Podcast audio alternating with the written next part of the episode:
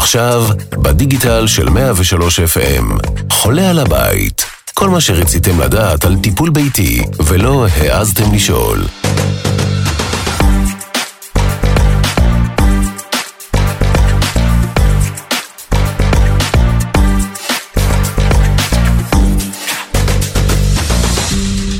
מאה ושלוש אף אם, ברוכים הבאים לחולה על הבית, על כל מה שרציתם לדעת על טיפול ביתי ולא העזתם לשאול.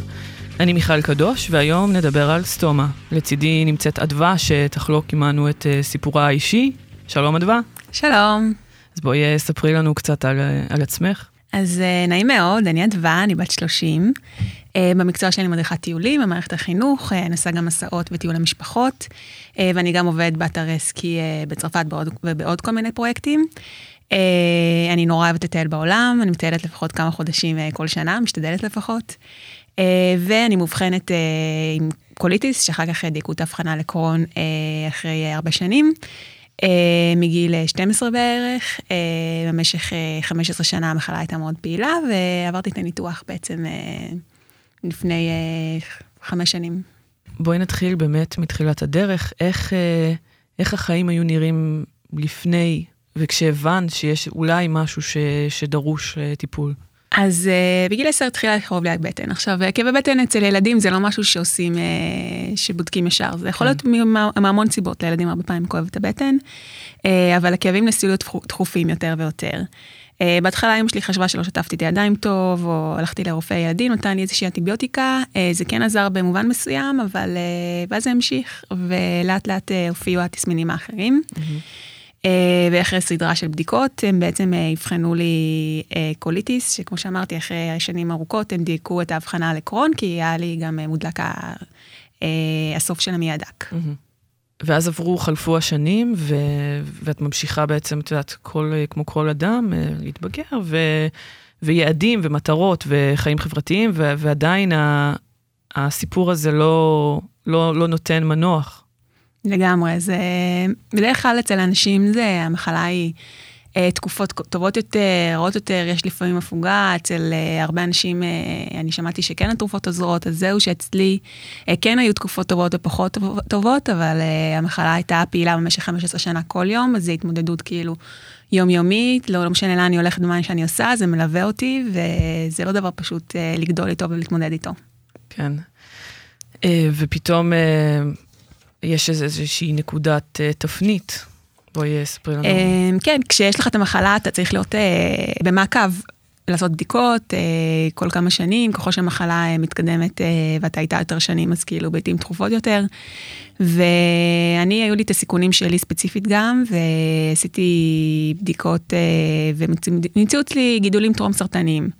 זה היה שנים לפני שעשיתי את הניתוח, והרופא אמר לי, שזה לא עניין של אה, מתי, כאילו, פשוט אה, בגלל שהם ראו כבר בשלב הזה שיש לי גידולים טרום סרטניים, אז זה מאוד דדיג אותם, אה, והם המליצו לי לעשות את הניתוח, אבל עדיין לא הייתי מוכנה עליו נפשית, אה, כי זה לא ניתוח רגיל שאתה חוזר אליו לחיים, כאילו, יש לך משהו שהוא שונה לגמרי, ואתה צריך להתרגל אליו, והרעיון נורא הפחיד אותי, והעדפתי להצמד למוכר ולהדוע, למרות שהוא לא הכי... אה, מיטיב, אבל uh, השינוי הוא נורא נורא מפחיד. ואחרי כמה שנים uh, בעצם uh, עשיתי, דווקא כשהמצב שלי, זה מעניין, נעשה להיות קצת יותר טוב, כי עשיתי שינויים בחיים שלי, כן. uh, עשיתי בדיקה שגרתית, ושם ראו שיש לי יצירות uh, במאי, שזה uh, זה סיבוך, מאוד, סיבוך נפ, נפוץ של הדלקת. כן. Uh, נוצר מ, uh, כתוצאה מהדלקת לפי מה שהבנתי, uh, ומהיצירות הזו בעצם לקחו דגימות, mm-hmm. ו...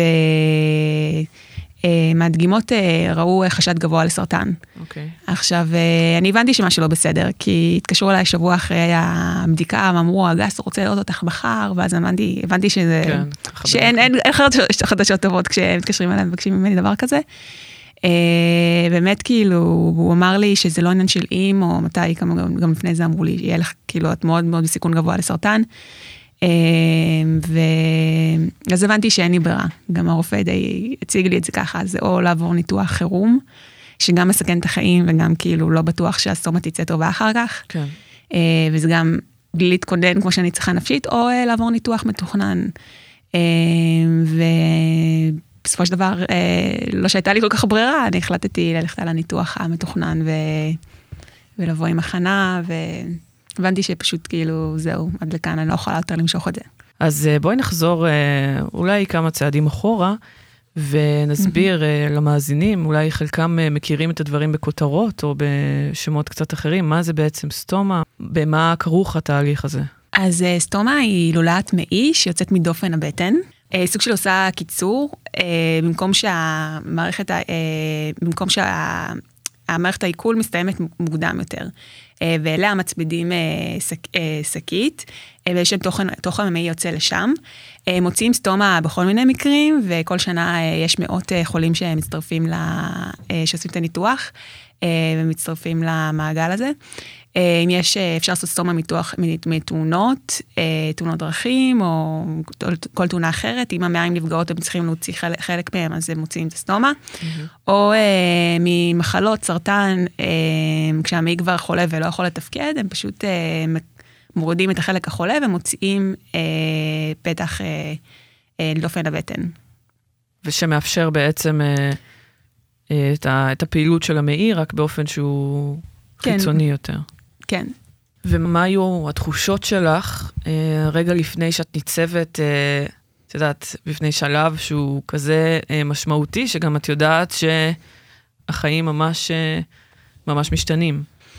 זה משהו שפשוט אי אפשר להסביר. זה, אני לא, אני ללא ספק אומרת לעצמי עד היום, שזה הדבר בין הכי מפחידים שיצא לי לעשות בחיים, והייתי צריכה לו להיעזר בכל כך הרבה כוחות נפש, אם זה כאילו בהכנה של הניתוח, שמסבירים לך על כל מה שהולך לקרות ועל כל הצינורות, ו, וגם קצת מכינים אותך כאילו לקראת הסטומה, שזה משהו חדש בחיים שלי.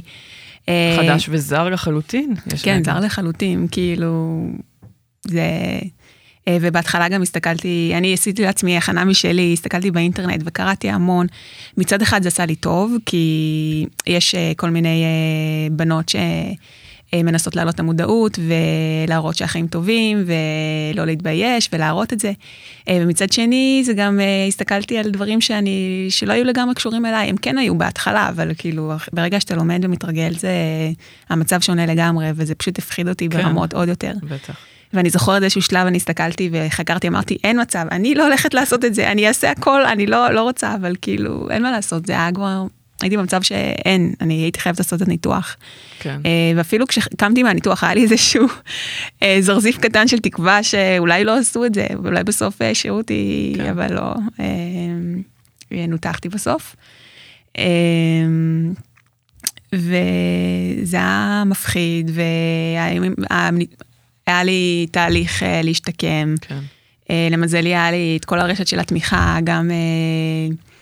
גם חברים שעברו את זה כבר, ושגם עזרו לי, גם הקהילה של, של בעלי הסטומה בישראל, גם החברים בכללי במשפחה, ובאמת, אני לא, עד היום אני לא מבינה איך עשיתי את זה. באמת הגעת למצב ש, שזה מאחורייך, ואז מתחילה התמודדות האמיתית, לכאורה שהתמודדות עם מצב חדש, אמנם אמור להיות טוב יותר, ואת כמה ואיך... איך זה נראה? גם מבחינת הסביבה הקרובה שלך, דווקא אנשים שאולי אה, לא הכירו מאוד את המצב, ו- ומבחינתך, שאת עכשיו את מספרת המון המון דברים על ה- זה שהלוז שלך הוא באמת ראוי להרצה, וטיולים ודברים ש... את יודעת, זה משהו שהוא... זה חיים שהם על, ממש בעוצמה שהיא גבוהה. איך, איך זה נראה? לגמרי. אז זהו, עוד לפני שעשיתי את הניתוח, ידעתי שאני לא הולכת לשום דבר, לא אז ולא היום, שאני לא אתן לשום דבר למנוע ממני לחיות החיים שהייתי מאחלת לעצמי, ו...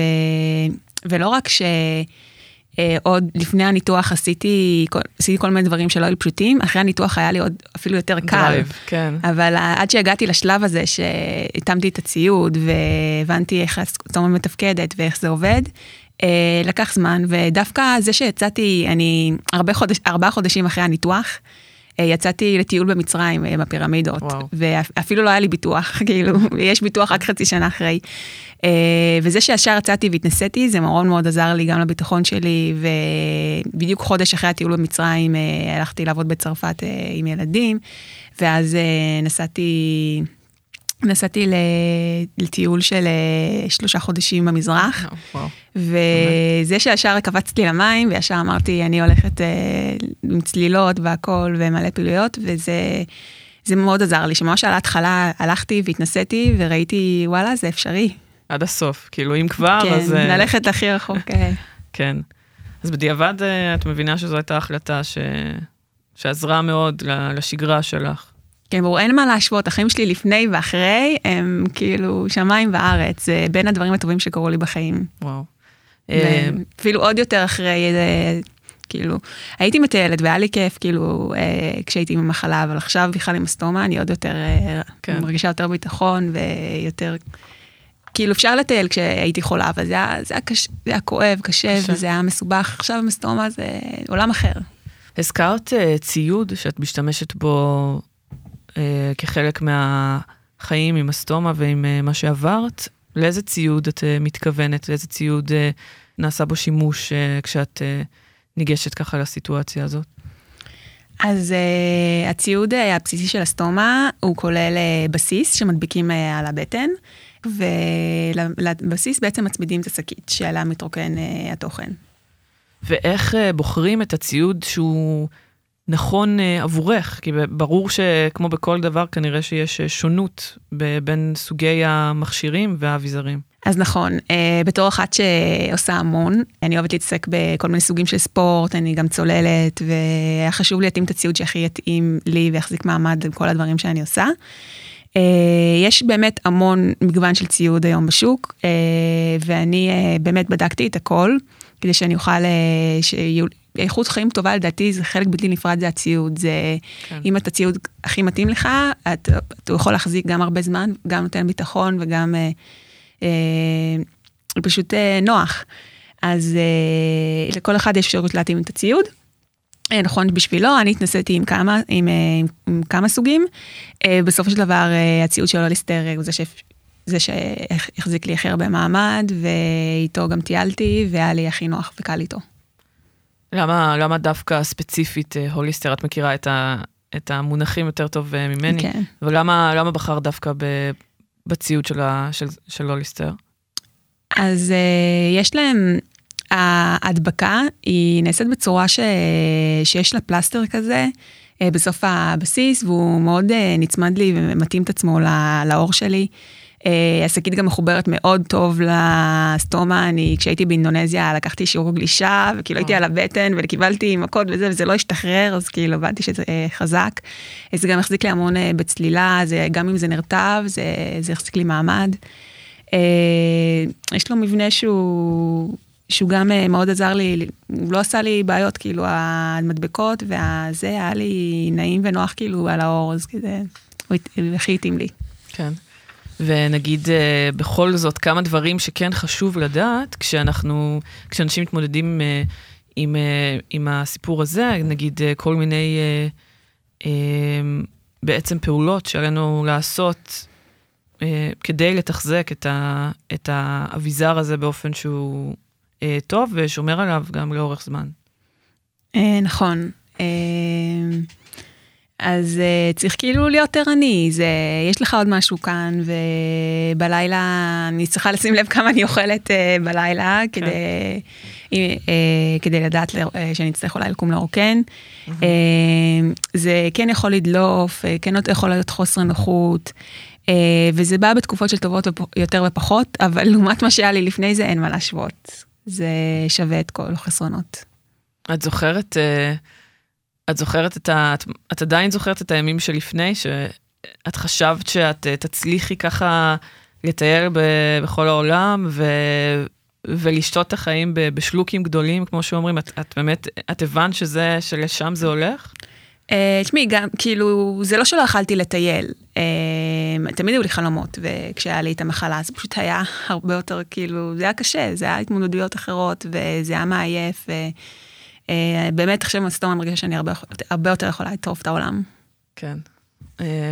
אולי לקראת סיום, איזשהו מסר לאנשים ששומעים אותנו עכשיו, לאולי ילדים, בני נוער, שקיבלו בשורה שהם ממש ממש לא, לא היו מוכנים לה, והם מרגישים שהקרקע מתחתם כמו, כמו מיטת מים כזה, הכל לא ברור, מלא חוסר ודאות, מה את היית אומרת להם עכשיו ממרחק השנים וההצלחה שלך ככה לצלוח, mm-hmm. להתמודד עם זה בצורה שהיא באמת מעוררת השראה?